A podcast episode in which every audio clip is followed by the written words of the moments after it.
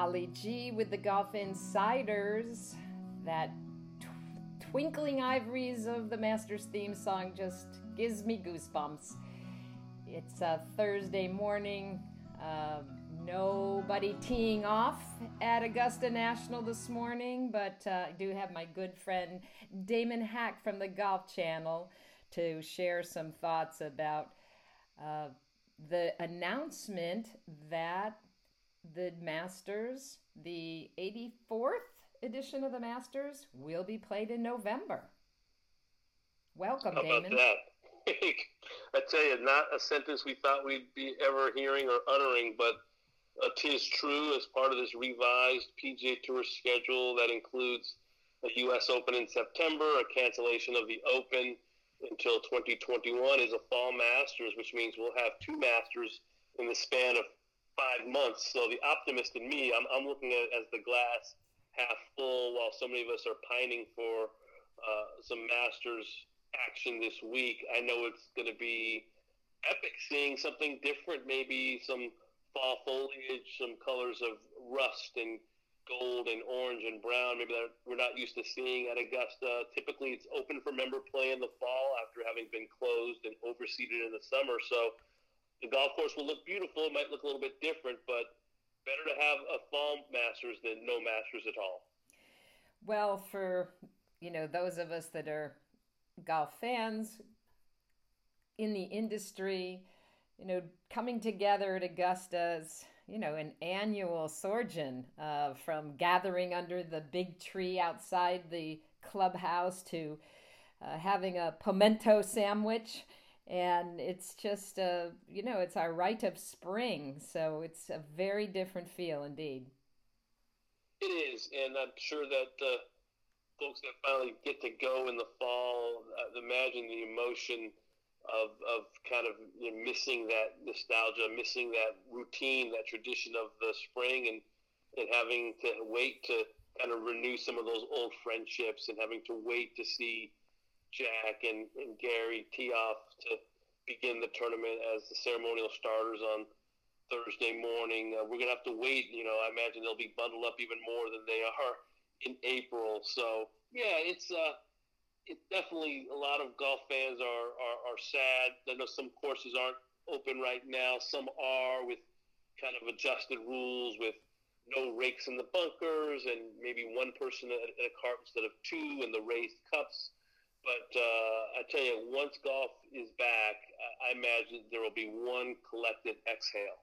Well, we know Augusta National has the best of the best when it comes to agronomy and uh, you know superintendents, and they're one of uh, you know handful in the nation that have this sub air system which can heat and cool the uh, temperature of, of the grasses and uh, so you know no doubt it'll be in pristine condition yeah the, the augusta national members would not have agreed to hold a Masters in November unless they believe they could present the tournament in the way that they want to, in the way that lives up to the great history of the tournament, and that uh, there will be no asterisks by the, the champion come the fall. They, they will present a wonderful tournament as they always do. And interesting, I had a conversation with Jack Nicklaus on our morning drive, um, YouTube, and Instagram and Twitter earlier this week and, and asked him about Rory McIlroy's chances in the fall. And he actually thinks they're improved, uh, better chance to complete the career Grand Slam because he typically plays very well in the fall. Of course, he's won the Tour Championship twice and two FedEx Cups, uh, two hours away from Augusta National down the road in Atlanta at Bobby Jones's childhood home of East Lake. So there's a lot of kismet there. Maybe Rory could break through and become the sixth player to complete the career Grand Slam in the fall at Augusta.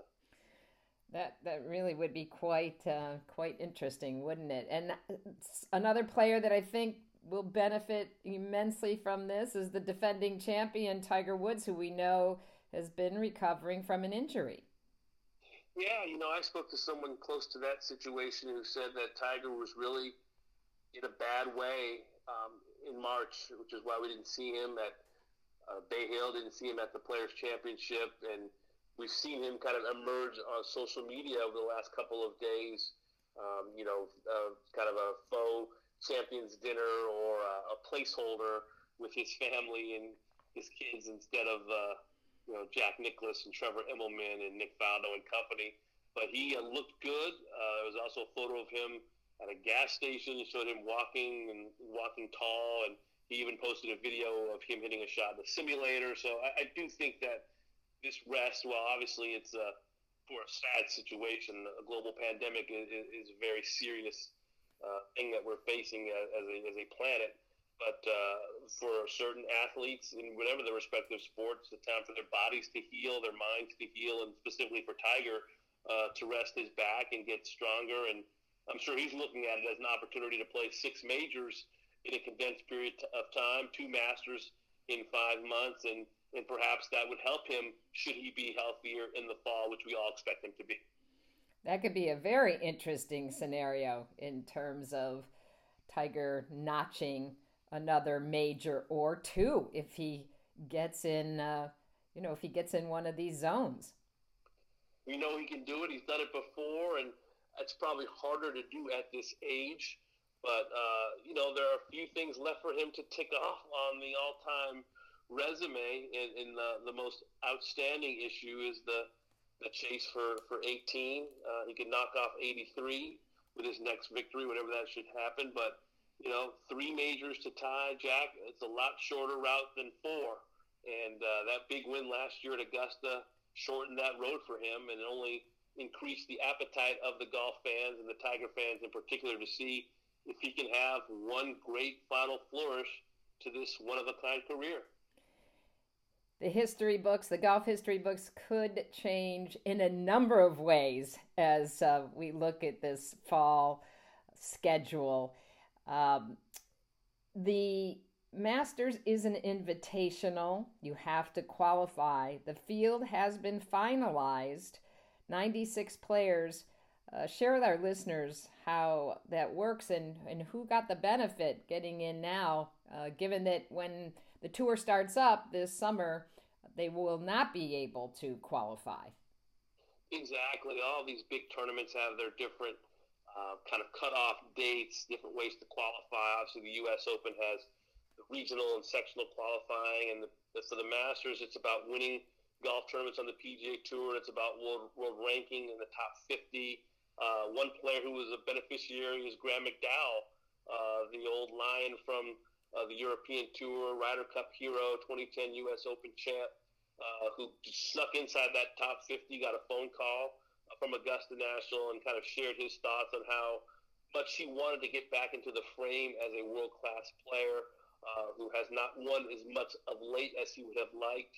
Uh, did win in the Dominican, did uh, kind of find some lightning in a bottle, playing well, uh, finished very well in Saudi Arabia earlier this year to really raise and boost his world ranking. So he's someone who was a beneficiary of uh, having the early cutoff and, and not having to worry about a spot in the Masters in uh, November, and that's what's so neat. Uh, all of these different majors have different routes to it, but who wouldn't want to see a, a Graham McDowell? Who wouldn't want to see, obviously, the past champions who get to play? Bernard Langer, who now in his 60s has still found ways to win on the Champions Tour and be competitive when he plays every year at the Masters. Uh, we know how much Fred Couples loves the Masters, uh, Vijay Singh as well. So always neat to see that kind of cross section of of players in terms of generation, in terms of where they come from as well. It really, really is a special gathering, and we can't wait for it this fall.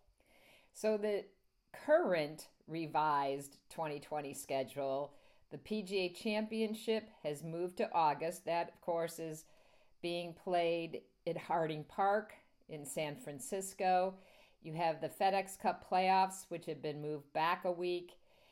And then the U.S. Open at Winged Foot, scheduled now for September 17th through the 20th. A great quote from Gary Woodland, the defending champion, uh, yesterday, I believe, about how you know he hopes this gives hope to the people of Westchester County and New York, which I know you know that area well, and um, I think that truly could be such a boost to be able to have the U.S. Open on one of the best golf courses in the world. Absolutely, and that region uh, in Westchester County. It's rife with great golf courses. Winged Foot, uh, Quaker uh, Ridge come to mind. Uh, several others, uh, Apawamis and Wykagyl, former host of an LPGA event. But sadly, it's also been the epicenter of COVID 19, this coronavirus pandemic, with lots of folks uh, facing some severe challenges. So, for the USGA to attempt to move the national championship to September and allow some healing, and hopefully at that point, uh, everything will be under control in terms of COVID 19. But it'd be great to see uh, that be part of that region's comeback. We know what sports has done in the past, how much of a role it's played in bringing the country back together and bringing people back together and the feeling of community that sports can engender and that golf specifically can engender. So uh, I was on the grounds back in 06 when Phil Mickelson made that double on the 18th, the 72nd hole, and you know called himself an idiot afterwards. Uh, he'll be 50 years of age. Uh, come uh, June, obviously, normally he'd be celebrating that birthday during the U.S. Open week. Now he'll be uh, a little bit longer in the tooth, as it were. But so many wonderful storylines, and the hope is that uh, we're able to keep that championship on the calendar if things continue to improve uh, with the pandemic. It'd be wonderful to see everyone gathering in New York come late summer, early fall. Yes, and as a New Yorker, I have to say uh, we do have some of the best sports fans in the world, and uh, that would be certainly a fantastic way to come out the other side of of this, um, you know, just unprecedented pandemic for all the people in uh, in New York City, no doubt about it. The Ryder Cup still remains September 25th to 27th. And then we'll be uh, following up with the Masters, as we said, the 12th, November 12th through the 15th.